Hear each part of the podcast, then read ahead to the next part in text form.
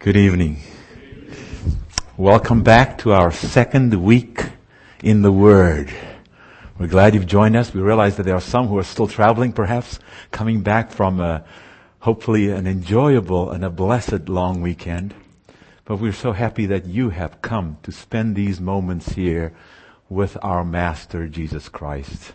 Before we pray, I just want to quickly remind you that on Sabbath, in case you were not here, our message was about Jesus Christ, the fact that we are sinners, we cannot change ourselves. It is only because of Him that we can be forgiven. And there was one short phrase that I forgot to share with you, and I'm going to share it with you right now. It's a short phrase that I want you to memorize. Let Christ in and He'll cleanse you from sin. You want to say that with me? Let Christ in and he'll cleanse you from sin. Again, let Christ in and he'll cleanse you from sin. Shall we pray? Holy Father, thank you for the fact that Jesus was willing to die for every one of us. We know we have a choice, Father, to let Christ in so he'll cleanse us from sin. Bless us now as we open your holy word to catch a fresh glimpse of our Savior, Jesus Christ. In His name we pray. Amen. I was born in South Africa, as many of you know. Now when I was born in South Africa, back then, in those days when I was living there, you know what it was called? South Africa, my country, was called the skunk of nations. Oh yes, I'll be honest. I'll tell you what it was. Why? Why was South Africa called the skunk of nations? Ah, because of its political philosophy. I was raised in what is called apartheid South Africa. That's the proper way to pronounce the word, although in the United States most people say apartheid, thinking it's uh, German. It's not German, it's Afrikaans. But it's an, if you hear it properly, apartheid. Hmm, interesting. It sounds like hatred in being apart. And so the government had the policy of separate, they called it, but equal. And I was raised in that very difficult situation. Now some people say, what are you? I've been mistaken for all kinds of things, folks. I'm going to tell you, when I had a beard, the uh, Israelis thought I was a Palestinian terrorist. Because I can pass for one. And I'm not joking. In fact, when the plane landed in Tel Aviv, the Secret Service let everybody go except me. Yeah, they took me off the plane and they checked me out and they asked for my passports. I had two and they kept me and they let everybody else go and they wouldn't tell me why they were checking me out. But I knew why. I looked like a, the typical profile of a Palestinian terrorist. Yes, I really did. When I saw my own picture, I realized it. I don't wear a beard anymore. I don't when I go to, but people have mistaken me for that. I've been mistaken to be Jewish, Arabic, Egyptian, Filipino, Greek, Italian. I'm not exaggerating. Indian, Puerto Rican, oh, you name it. It's like Mexican. Where it's almost like whatever country I'm in, people think I'm what I'm not. I'm so glad I'm a child of the King. It's one thing I do know, right? But so I was raised in South Africa and we are the, called the mixed up, not mixed up, the mixed people, you know. We got mixed heritage, British, Danish. This is my own. British, Danish, Dutch, French, Malaysian or Indonesian, Portuguese, uh, Brazilian, uh, all kinds of things in my background. Indian as well. Uh, my uncle wrote, his, wrote a book about our forebears, went back to the 1680s when the French originally came from uh, France, fleeing from Louis XIV. Anyway, that's another part of the story. So I was there in South Africa, raised in this very difficult climate where we were oppressed. Yes, and I mean oppressed. I was beaten up once by the police um, fleeing for my life. I was in the wrong place at the wrong time, not intentionally. But those are the things that we struggled with when I was in South Africa. And I'll tell you, I came to the United States to study. And uh, while I was in the USA, of course, I went to Korea. You know that part of the story. I shared that in my first message. And then I met my wife, who was also a student missionary from Texas.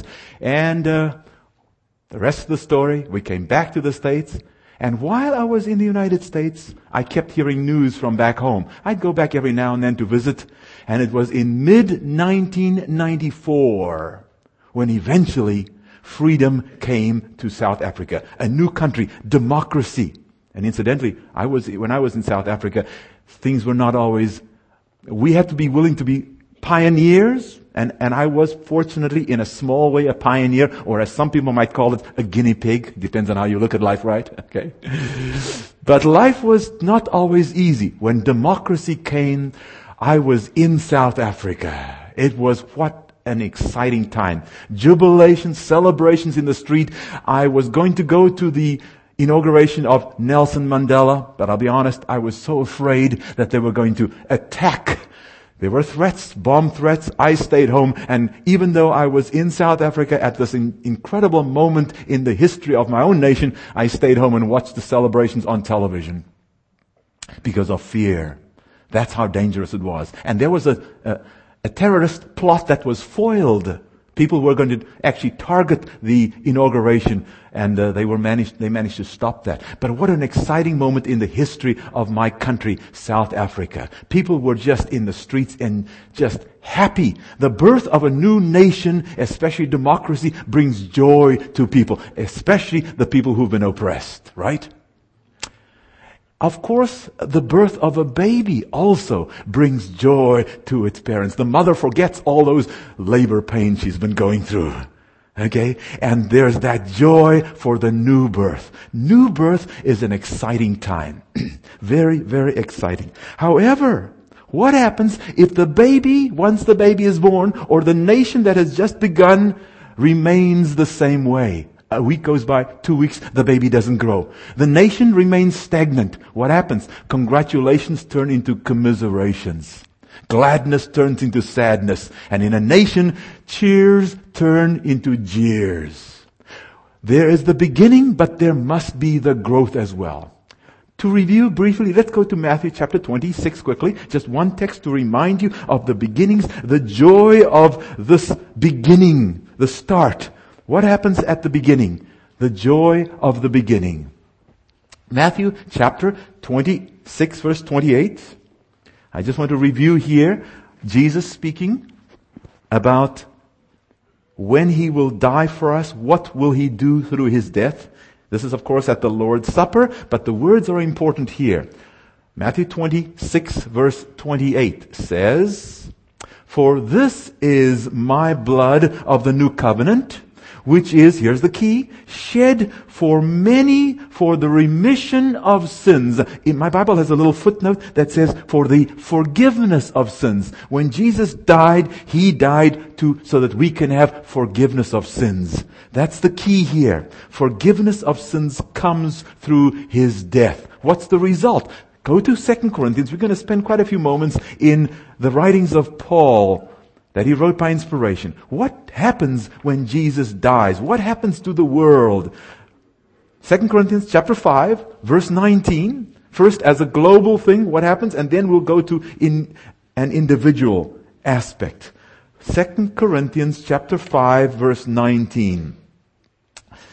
What does it say? That is, that God was in Christ reconciling the world to himself not imputing their trespasses to them, and has committed to us the word of reconciliation.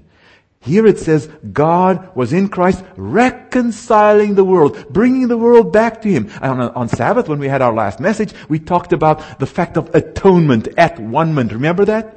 Sins are forgiven, and there's that reconciliation process. So this is just to remind you, the step one is that step of God's grace in our lives, bringing the world back, but not just the world. Go back to verse 14, please. It's, so that's the global thing. God wants to reconcile the world, but not just the world. Look at verse 14. For the love of Christ compels us, because we judge thus, that, now, just in eight words, notice here, in my New King James Version, if one died for all, then all died. Wait a minute, what is Paul saying? Many of you know, by the way, Paul is known as that theologian. Even Peter, in the Bible, says, Paul has said many things that are hard to understand. You know that passage, okay? And some people have twisted Paul's writings for their own doom. What is Paul saying? By the way, one paraphrase has put those eight words. I'm going to read those eight words again. Notice. If one died for all, capital O-N-E, one died for all, then all died. One paraphrase puts it this way. This paraphrase has taken those eight words and has expanded it into 24 words. Listen to it.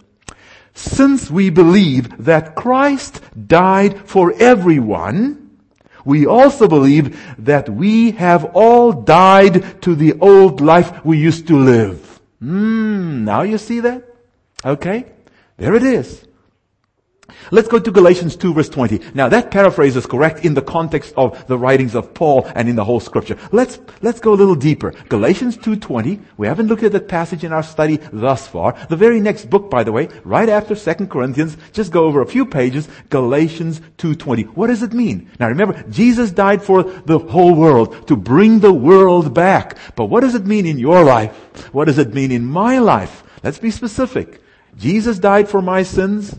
Right? Kind of a step number one. Now notice, Paul says, I have been what? Crucified. Wait a minute. I thought Jesus was crucified. Yes, He died for the whole world, but what does it mean in my life? I have been crucified with Christ. He carries on. It is no longer I who live, Okay? Now notice the eyes, by the way. If you think, stop there for a moment, you'll remember another person who said I, I, I, I, four eyes in the book of Isaiah chapter 14. Remember, I will be like the Most High. I will ascend unto heaven. Who is that one? Satan, Lucifer, that's right, okay? Now here again is the I, but it's a different context. Very different. He says, I have been crucified. Not, I want to be in God's place. No, I have been crucified with Christ. It is no longer I who live, but what?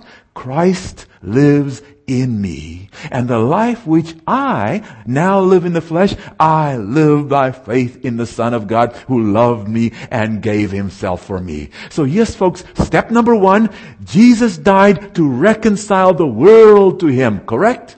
That's the world. Remember?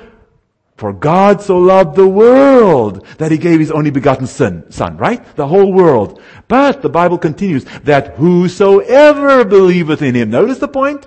God, Jesus died for the world, but guess what? Unless you and I make an individual choice to believe in Jesus, his death will be of no benefit to us.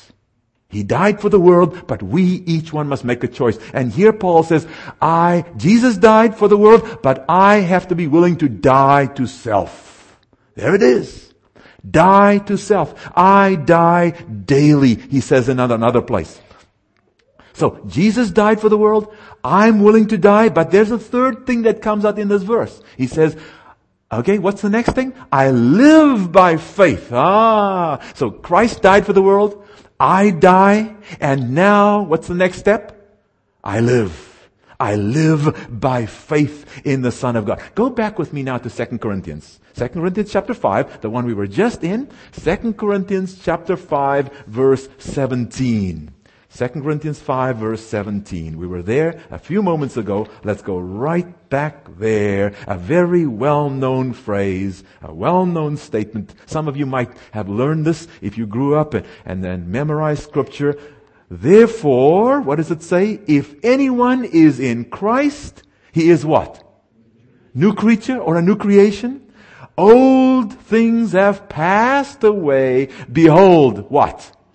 All things. Notice the language there. The big A-L-L. Not most things. Okay? All things are, have become new. Aha! That's that new life in Christ. Step one, Jesus died for the world, right?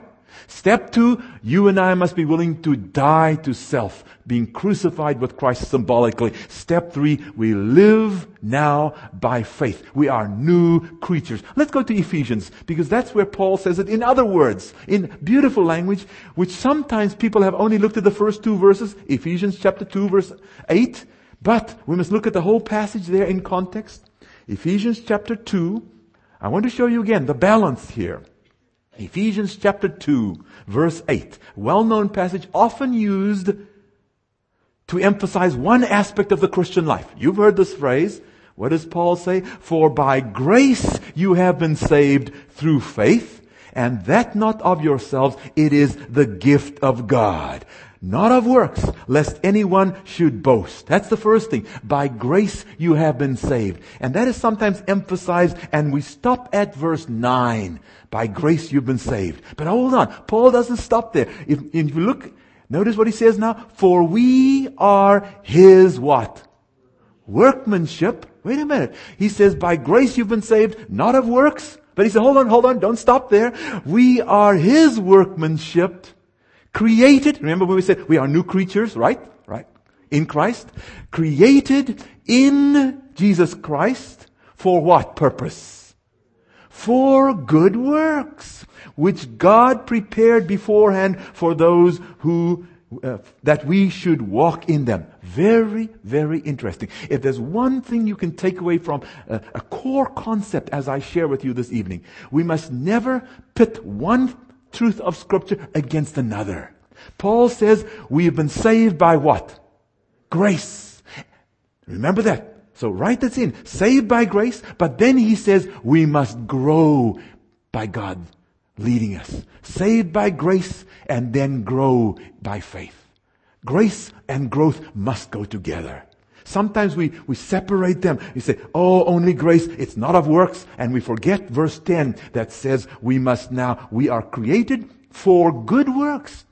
Grace plus growth. Or as some might put it, faith, right? Plus fruits. Aha. They go together. Faith plus fruit. Remember James says, what good is your faith if, it, if you don't see any works? Right? Or another way, we are saved in order to serve. Very clear. Scripture is unequivocal. We must never put these two against each other. Another example, we are, we are in a right relationship with our Redeemer, saved by grace, forgiven, and then we make this covenant commitment to the Creator. These two things must be always put in balance. But the big question is, how then should we grow? That's an important question we have to ask. If we've been saved by grace, here's the question. How would we then grow? What's the, how do we actually put into practice? Which is why I have the title for my message, Living It Up for the Lord. How do we live it up for the Lord? What do we do? And so here this evening, I'd like to make a few comparisons. We're here in a huge medical institution. So let me test my medical students and others here. What, question number one, what is the most important thing because I'm going to make a contrast, a comparison here. I'm going to compare the physical and the spiritual. What is the most essential thing for physical life? Did I hear somebody say food? I, oxygen? Yes. We don't even think of oxygen because we do it so automatically, right? Oxygen. Write down the word air. If you want to think, there are three things I'm going to share with you tonight that are essential if you want to grow as a Christian, if you want to live it up for the Lord. So step number one in the physical life, air. Air. Incidentally, how long can you live without oxygen? Hmm. When I used to do this uh, years ago in Korea, I actually had a huge clock here, and I asked people, okay, let's hold your breath and they would start 15 seconds, 20 seconds, 30 seconds. Inevitably, somebody would giggle and most people would burst out laughing. But there were always one or two young men, machos, who would last for a minute, a minute and 15, a minute and 30 seconds. I don't know of anybody who actually sat there and held it for two minutes. What is the world record? Set by Robert Frost some years ago, according to the Guinness Book of World Records. I believe it was like 12 minutes. He did hyperventilate, yes. He hyperventilated and then he went down to the bottom of a swimming pool and he stayed down there for quite a long time. But that record was beaten by a kid in Michigan. Yeah. What did he do? He fell into one of the frozen rivers where I live. Uh, he went underwater and you folk know what happens when you're under in freezing water. Everything slows down. The system slows down. They fished him out 30, 40, five minutes later. Took him out. Thawed him out and no problems. Incredible. So that's the new world record. I think it's 45 minutes. He didn't intend to set it. Now don't try that at home, okay? but the simple fact is you cannot live without air. Ah. For the Christian, what is the analogy? Air goes with what? Prayer. There it is. Very easy to remember. And the Bible says unequivocally, pray without what? That's right. Pray without ceasing. That's why you breathe in and out automatically. You don't even think about it. And you know that passage in, in what's it? Second Thessalonians 5 verse 8, 17, is it? That says, pray without ceasing. Now that was not the one I was going to refer to. I want you to go to uh, Ephesians. Let's look at Ephesians chapter 6. Ephesians 6 verse 18. What is the key? Air and? What is that? Air and? Right, air and prayer. Let's put those two together. Air and prayer. I want to spend a few minutes on the vital necessity of prayer. You want to grow as a Christian, you must spend time with the Lord in prayer. Look at what, how Paul puts it. And there are actually five things in this one verse. Five things. Praying always. Number one. That's the same idea. Pray without ceasing, right? Praying always. So you want to put a few things there. Little a. Praying always. The first thing. Constantly pray without ceasing. Then, with all prayer and supplication in the Spirit. Second thing, pray in the Spirit.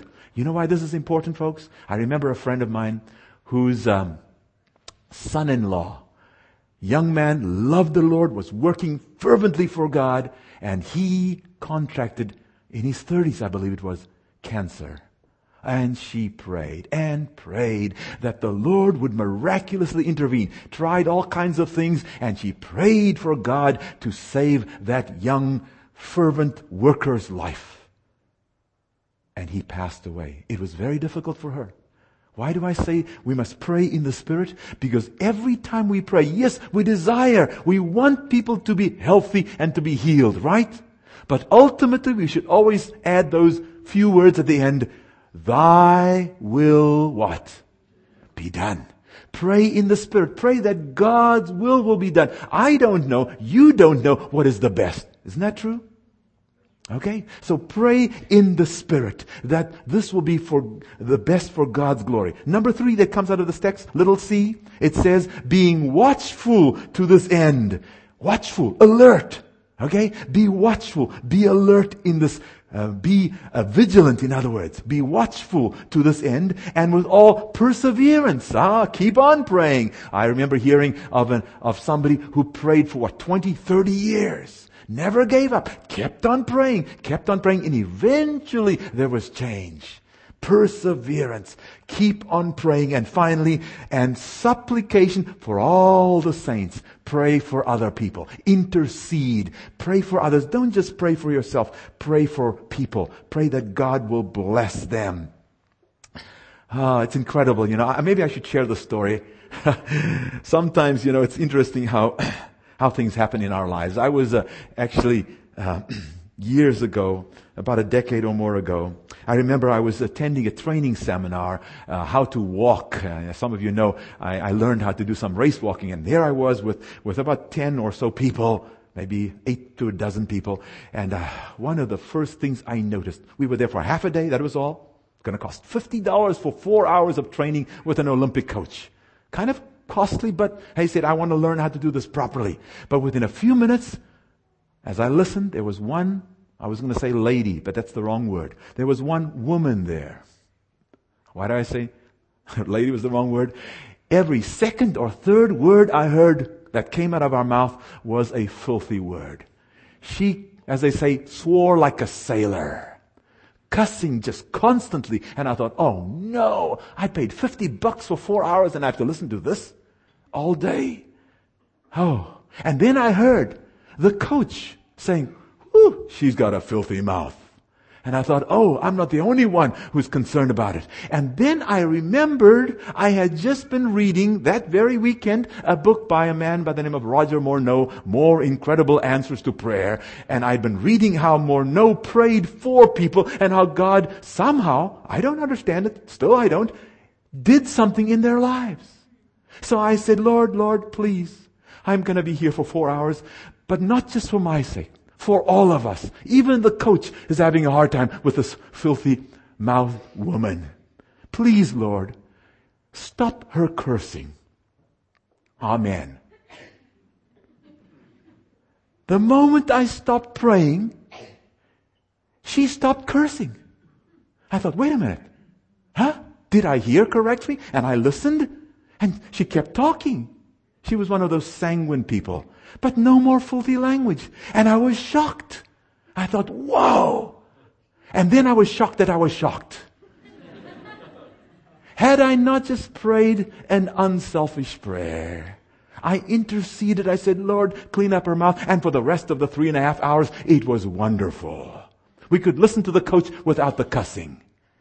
Yes. That is what we need to do. Pray for everyone. I'm not sure if she was a saint, but she became one that morning. Unbelievable, but it's true. Let's look at the example of Jesus. I love to go to the example of Jesus. Luke chapter 5 verse 16. Luke 5 verse 16. Here, we always must go back to Jesus' example. He is our model for morality. He is our example for ethics. He is always the one we must look at, both in his lifestyle and in his teaching. Luke chapter 5 verse 16. I'm going to look at a few verses quickly on this concept of air and prayer. Luke chapter 5 verse 16. So he himself often withdrew into the wilderness and prayed. Okay, Jesus went into the wilderness and prayed. Luke chapter 6 verse 12. Go to another verse. Just a chapter later on. Now it came to pass in those days that he went out to the mountain to pray and continued all night in prayer to God. Wow. Why would Jesus spend the whole night in prayer? The very next verse tells you the reason. There were times that Jesus knew he needed to spend a lot more time with his Father because the next verse, uh, verses say, he then went and selected the twelve who would become his disciples. He needed special time. Sometimes, you know what I'm talking about? When there are serious decisions to be made, serious crises in your life, you spend a lot more time on your knees. Okay? And so Jesus spent the whole night in prayer. Go to Luke chapter 9 verse 28. These are just a few examples just from the book of Luke that you can find more in the book of Luke. I'm just pointing at a few of them to show you that Jesus was a man of prayer. Alright? Jesus spent time in, with his, with his father. Chapter 9 verse 28. Now it came to pass about eight days after those, these sayings, that he, Jesus, took Peter, John, and James and went up on the mountain to pray. Jesus was a man of prayer, and there's much more that talks about him praying there. But not only did Jesus pray, go to chapter 18 of Luke verse 1. Luke 18 verse 1. Just a few quick examples from the life of Jesus. Luke 18 verse 1 says, Then he, Jesus, spoke a parable to them that men always ought to pray and not what? Lose heart. Pray without ceasing. There it is. Not just Paul, but Jesus says the same thing. Pray without ceasing. That's like breathing. That's the same idea. Always praying. So the first concept, if you want to grow in the physical area is what? Air. In the spiritual area is what? Put those two together and they are what? Air and prayer. Now, here's my question. What is the second most important thing for physical life? Water? Yes, you're right. You cannot last without water for uh, generally a week, liquid, sometimes longer. Uh, longest we know of is close to three weeks. Okay? You cannot last without water. But I'd like to put these two together and I want to use the word nutrition because somebody will say, I didn't eat any, I, have, I had no water for, for a month when I was in a fast. What were you eating? Oh, watermelon. Watermelon. You get what I'm trying to say? Okay. You can get a lot of liquid. so when I use, I want to use the word nutrition is the general idea. And so I would like to use a short word feed. F-E-E-D. In the physical area, you must take in nutrition. You must feed. You can be in the hospital and you might not take in any water, but they will have a little drip going in here, right? They will be providing your nutrition artificially, as you might call it. Feed. What do you think that goes with when you come to the spiritual area?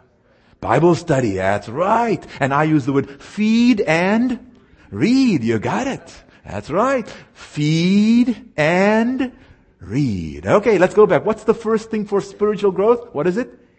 Prayer. So we put the two together and we say air and prayer. And in the second one is read. So we put them together and we say feed and read. You've got to spend time in the Word. Let's go to an example from scripture, Acts chapter 17 verse 11. One of the best examples we have because these people knew it and did it right. Daily feeding on the Word. Acts chapter 17 verse 11. We don't want to minimize the importance of coming together in fellowship, listening to messages from God's Word. Yes, in fact, that's what they were doing. These were the people in that town called Berea. That's where the story takes place. And it says, these, the Bereans, were more noble or more fair-minded than those in Thessalonica. In that, why were they more fair-minded? In that they received the word with all readiness. They first listened, yes, that's exciting, but they didn't just accept it. What did they do? And search the scriptures, what does it say? Daily. There it is. Search the scriptures daily to find out whether these things were so. Quick question to you. How many of you eat only once a week? No hands going up here. Okay. Hmm. But now I'm going to ask the next one, and I'm not going to ask you to raise your hands because the end, the question is, how many of us only really eat spiritually once a week? You get my point? Very important. If you eat, do you eat daily? At least once a day? Let me see the hands of those who eat at least once a day. Don't be afraid. Wow, that looks pretty good. yes, I expect that everybody. How often should you read the Word? Daily. You want to grow spiritually? You grow physically, you eat every day. You want to grow spiritually, you eat every day. Very, very important. Feed and what? Read. Feed and read. Let's go to the example of Jesus. Always to look at Jesus' example. Matthew chapter 4, verse 4. Matthew 4 verse 4. As we study the word, one of the most important things we need to always do is say, what is Jesus' example for us? What does he teach? Now, I know, and I've already told you, the whole Bible testifies of Jesus. I to minimize that. Everything points to him. But when he was on this earth, we want to look at how he lived while he was here. What does he himself say during that 33 or so years, 30, to 35 years of his own life. Notice Matthew 4 verse 4, he answered and said, it is written, he's quoting the Bible, man shall not live by bread alone, physical food, remember, feed, alright, there it is. You don't live just on feeding, but by every word that proceeds where? From the mouth of God. Feed, yes, and what? Read. There it is. Jesus says, if you want to live, you don't just live from food, but you have got to go to the Bible. Feed and read. I want to give you one short phrase that I would like you to get the concept for here. And it is grow in the Lord by the light of His Word. Grow in the Lord. Can you jump ahead to that for us? You don't have that one? Grow in the Lord by the light of His Word. Okay.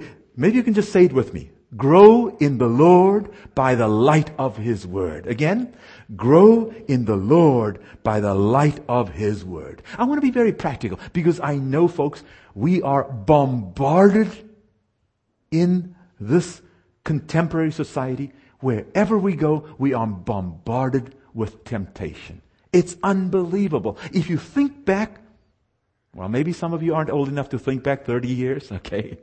Go back 10 years even. Life was in that sense much more simple. Everywhere you go now, you are attacked by salacious advertisements, seductive commercials, everywhere. Everything, as they say in two simple words, sex sells. Alright? I remember some time ago, quick example, maybe it was 10 years ago, there was a, um, a movie on television called The Mission, and I recorded it. It was an interesting story.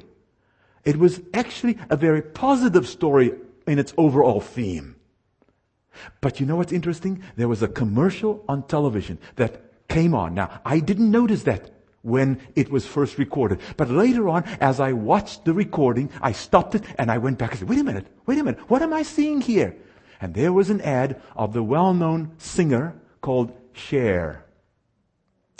And it was an ad promoting some kind of, I think it was sugar or one of these um, sugar substitutes.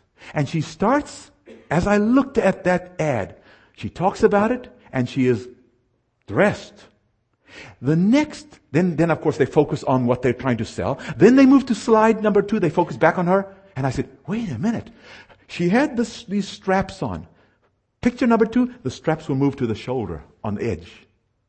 And then back to the picture of what they're advertising. And picture number three, it was down here now. Those straps moved. Step one, step two. I said, these guys are subtle. What are they trying to get across to you? She is busy taking off her dress. Incredible. In the middle of a reasonably good, clean movie was this commercial. And the only time I caught it was when I watched that commercial over and over. I said, this is incredible. Subtle, fast. You don't see it clearly. They trying, they're trying to get through to your mind. Be very careful. Let's go to, as an example of this whole, what does Jesus say? Oh, be careful. Matthew chapter 5. We're talking in a practical sense here. We're saying you've got to go back to the Word. The Bible is important, and going to be very practical. Jesus says, feed on the Word. And now Jesus said, but let's be practical in the Sermon on the Mount. Matthew 5 verse 27, because we are so surrounded by these seductive, dangerous, salacious commercials and ads. Matthew 5 verse 27, you have heard that it was said, to those of old, you shall not commit adultery. Verse 28, but I say to you that whoever looks at a woman to lust for her, and by the way, it goes the other way too, ladies, has already committed adultery with her where? In his heart. Wow. Jesus goes to the heart of the matter and says it is not simply the act. Now what to do? What to do? Because we have all these temptations around you. Notice now, Jesus is going to be very practical. Verse 29. Here it is, folks. If your right eye causes you to sin. So he says, look, be careful. Watch for the cause. Watch for where, identify the triggers. That's the key. I want to stop right there. We're going to go a little further in a minute. Identify the triggers. Have you ever noticed there are certain things that catch your attention? Okay? That's what we're talking about here. Look for those triggers. If you're sitting at work and your chair is facing a young lady who keeps walking in front of you, okay, who is attracting your attention in the wrong way, turn your chair the other way. Do something practical. Look at what it is. Realize what the triggers are. If there are certain programs you might be watching on television, ask yourself, is this tempting me to sin in the mind? Switch channels. Turn it off. Get away from it. Look for the, th- realize what it is that is causing these problems. Look for the triggers. Be very careful. Put positive things to replace that. If you're married, put a picture of your wife in front of your in front of your desk. Constant reminder, okay? Keep those things there. Watch out for certain things. You know, I know what are the things that attract me. They're different for everybody. Okay? So, identify the triggers. But he doesn't stop there. If your right eye causes you to sin, that's it. Watch out for those things. Pluck it out and cast it from you, for it is more profitable for you that one of your members perish than for your whole body to be cast into hell. Verse 30. And if your right hand causes you to sin, cut it off. Cast it from you, for it is more profitable for you that one of your members perish than for your whole body to be cast into hell. Wow. Strong words. Jesus says, be careful, folks. If you want to grow, you gotta take action. take action. Let me give you a practical illustration. His name was Aron Ralston. Anybody heard of Aron Ralston? You might not remember the name, but two or three years ago, Aron was, he went for a hike in Utah, Blue John Canyon, and as he was hiking alone, unfortunately he had told nobody, he was hiking alone, he was clambering over a huge boulder canyoneering, they call it. And as he clambered over, that boulder came loose. And he was falling backwards and he tried to protect himself. And as he fell, of course, it became narrower and narrower and that huge 800 pound boulder pinned his right arm to the wall. And there he was stuck. And he reflected on it. What do I do now? No one knew where he was. Day one went by. Almost no food, no water. Very little water, very little food. It's a gruesome story. I'm going to spare you the details. If you want to read it, he published it in a book and my wife bought it for me because she knows I, I love a bit of adventure. And maybe she knew I needed to read this so I wouldn't do something crazy like he did. And so he eventually wrote his book and here's the cover between a rock and a hard place. He wrote the story.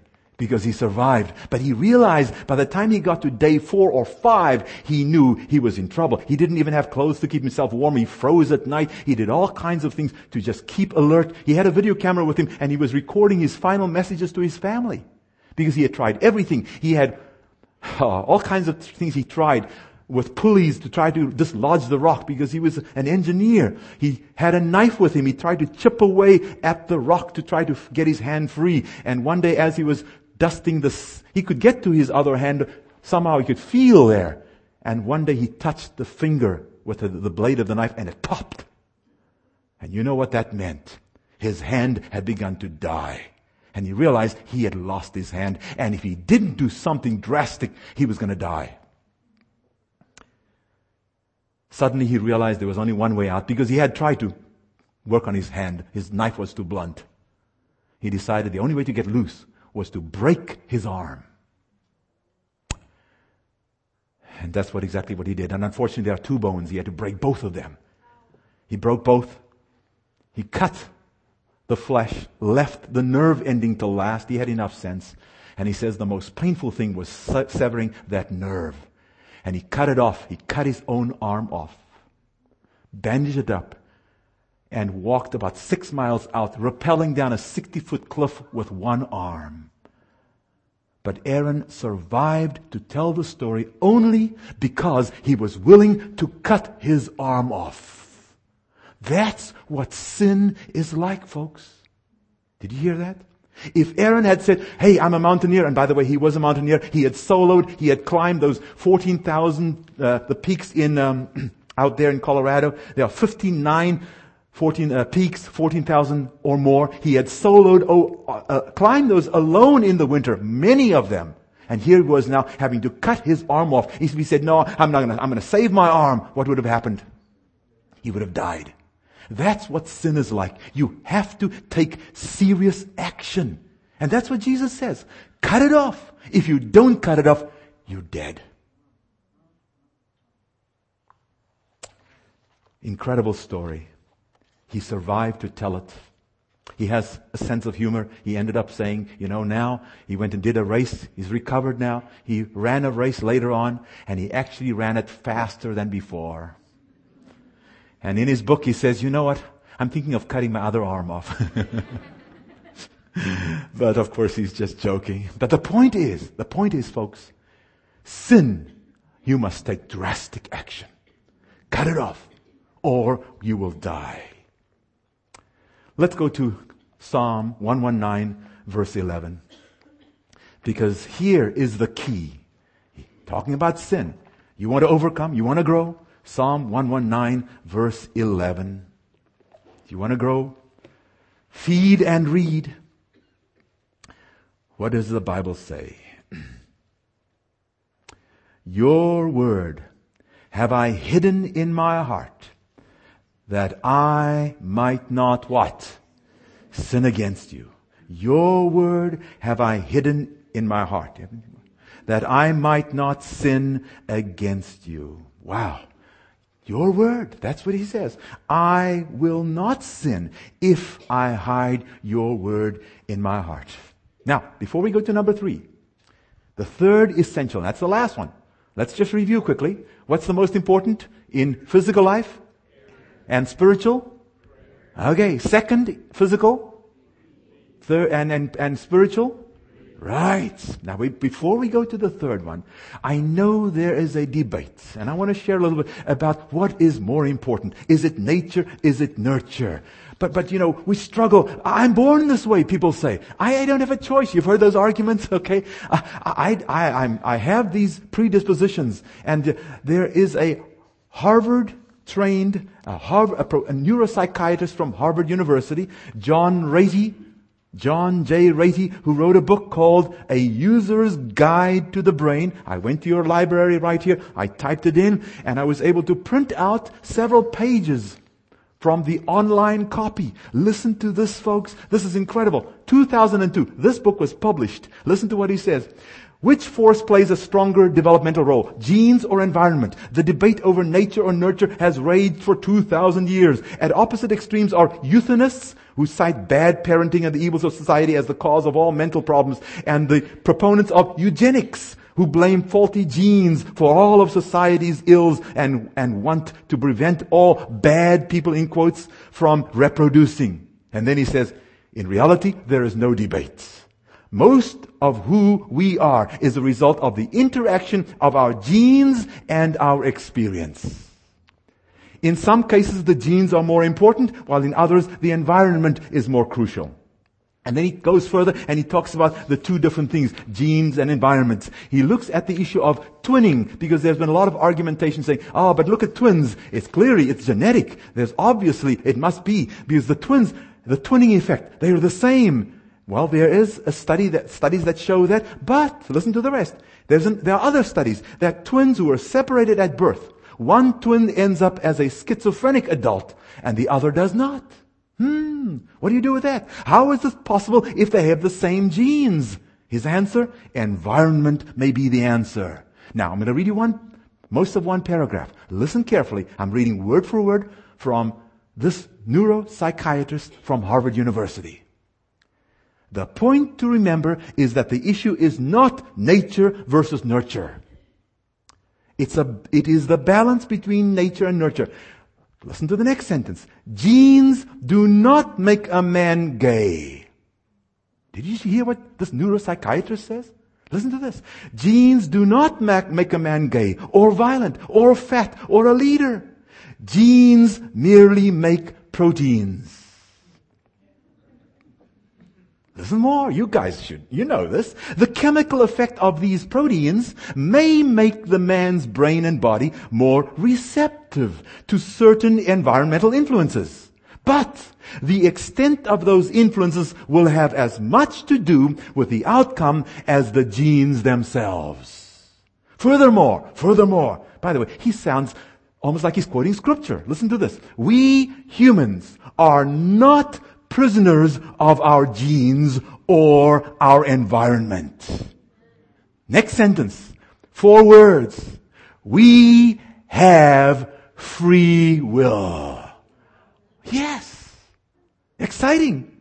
Now he's not done yet. Let me hear one more sentence. Genes are overruled every time an angry man restrains his temper. A fat man diets. An alcoholic refuses to take a drink. Wow. It sounds, it sounds like he's quoting scripture. By the grace of God, I am who I am. I will overcome. Fascinating. If you have a chance, go and check the book. The, the book isn't in the library, but you can find it on the Library of Congress website. A user's guide to the brain. Incredible. Dr. John Ratey is right, folks. We have free choice. We might have predispositions, but by God's grace, we can grow. We can change if we are willing. Let's go to number three. What is the third and final vital ingredient for physical life? Number one was air. Number two, nutrition, as in feed. What do you think is number three? Exercise, activity. I prefer the word fitness. And you'll see exactly why right now. Because fitness in the physical area goes with what? Witness. You've got it. Right. There it is. Three essentials for growing in the Lord. Alright, let's review them quickly. What is number one? The two together is what? Air and? Number two? And? And number three? And witness. That's right. Air and prayer, feed and read, fitness and witness. A quick example. Let's go to the life of Jesus. Mark chapter 5 verse 19 as we wrap up here. Fitness and witness. Very important. Jesus challenges a young man who was just reclaimed, redeemed, ransomed okay, changed from following Satan now to following the Lord. And he wants to stay with Jesus. He wants to cling to him. And what does Jesus say? Jesus immediately sends about and says, go and do something. You've got to exercise, man. You've got to get out there and share your witness. Verse 19, Mark chapter 5 verse 19. However, Jesus did not permit him, but said to him, go home to your friends and tell them what great things the Lord has done for you and how he has had what? Compassion on you. That's right. You've got to go out and share. If you don't, if you don't exercise, what will happen, folks? In fact, there was a study done some years ago. I got to share this with you very briefly. Physical therapists went to a, a, a nursing home where there were people in diff- on different age, uh, in different ages. They chose octogenarians. They chose octogenarians who were chair bound, if you please. People who couldn't walk, they said, they're, they, they, they're getting old. That's why. Physical therapists then said, you want to come and work with us on a program? We will work with you. I think it was 8 to 12 weeks. They worked with them, exercised them. At the end of that time, every one of those octogenarians were up and walking without aids. Guess what it was? It wasn't old age. It was lack of exercise, lack of activity. Simple thing. If you don't use it, you what? You lose it. Let's go back to Dr. John Ratey, Ratey, this neuropsychiatrist. Here he says in this book, in this section, listen to this last statement I want to read to you quickly here. The human brain's amazing plasticity enables it to continually rewire and learn, not just through academic study, but through experience, thought, action, and emotion. As with our muscles, we can strengthen our neural pathways with brain exercise, or we can let them wither the principle is the same, and here are the five words he says, use it or lose it. That's right. He's absolutely right. Dr. Ratey is incredibly correct. Use it or lose it. Simple three ways you want to grow in the Lord. Do these things. Number one, say them, air and prayer. Number two, feed and read. Number three, fitness and witness. Christ calls upon us to do that. Matthew 28 verse 19, we've used the text before. Go ye therefore and teach all nations. But you know what folks? We've got to be patient with each other. Sometimes, you know, and I'm exaggerating, you know, you find a little kid, a baby is growing up, and some excited parents want to teach their kid to walk before the child is ready. Not good. Get up, walk, come to Papa, and you know, so that you can boast, my son started walking when he was three months old. You got what I'm saying? Danger of pride coming in. Be patient, folks. Let's be patient with each other. Okay? We encourage one another. Don't get on each other's case. My best buddy, met him in 1968. And I remember probably 20, 35 years ago, I saw him here walking with this t-shirt that had just a few letters on. P, B, P. Okay? P, B, P. There's the most important letter at the beginning here and at the end. G, I, N, F, W, M, Y. Okay? I said to him, Cliff, what is that? P, B, P, G, I, N, F-W-M-Y. He looked at me and said, please be patient. God is not finished with me yet. Now please, I'm not suggesting we should use this as an excuse for our choices, our bad choices. The point I'm trying to stress, folks, let's be patient with one another. Let's encourage each other to grow Okay? Don't try to make the three month old baby walk when it's not ready. But we are all called upon to grow in the Lord, to reveal these fruits of the Spirit, as it's called. And they are fruits. They will come naturally. We must just encourage each other, plant the seed, water the plant, and what will happen? The plant will grow. Grow, but be patient with, with one another. You must grow if you want to live. You will not be able to live as a Christian unless you take time to grow. And I want to repeat those three things. Air and prayer. Feed and read. Fitness and witness. I really want to challenge you. Too many times I find Christians who struggle in their faith. And it's because they do not take time to grow in the Lord. Spend time growing and you will find the battles with the devil will be so much easier. Now I'm not saying hey, you won't have battles. Did you hear that? Okay. Don't misunderstand me.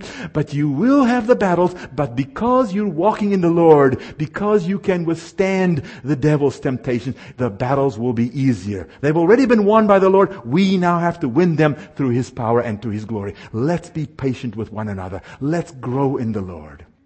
I have a question for you this evening because I'd like to pray for you. Who of you who have already given your lives to the Lord would like to say, Pastor, I'd like you to pray for me that I will grow in the Lord, that I can live it up for the Lord and not cling to the cancer of sin, but be willing, like Aron Ralston, to even cut off my own arm so that I can live for the Lord. Any hands that want to be raised? Your desire to grow, keep them up. Lord, you see the hands raised here.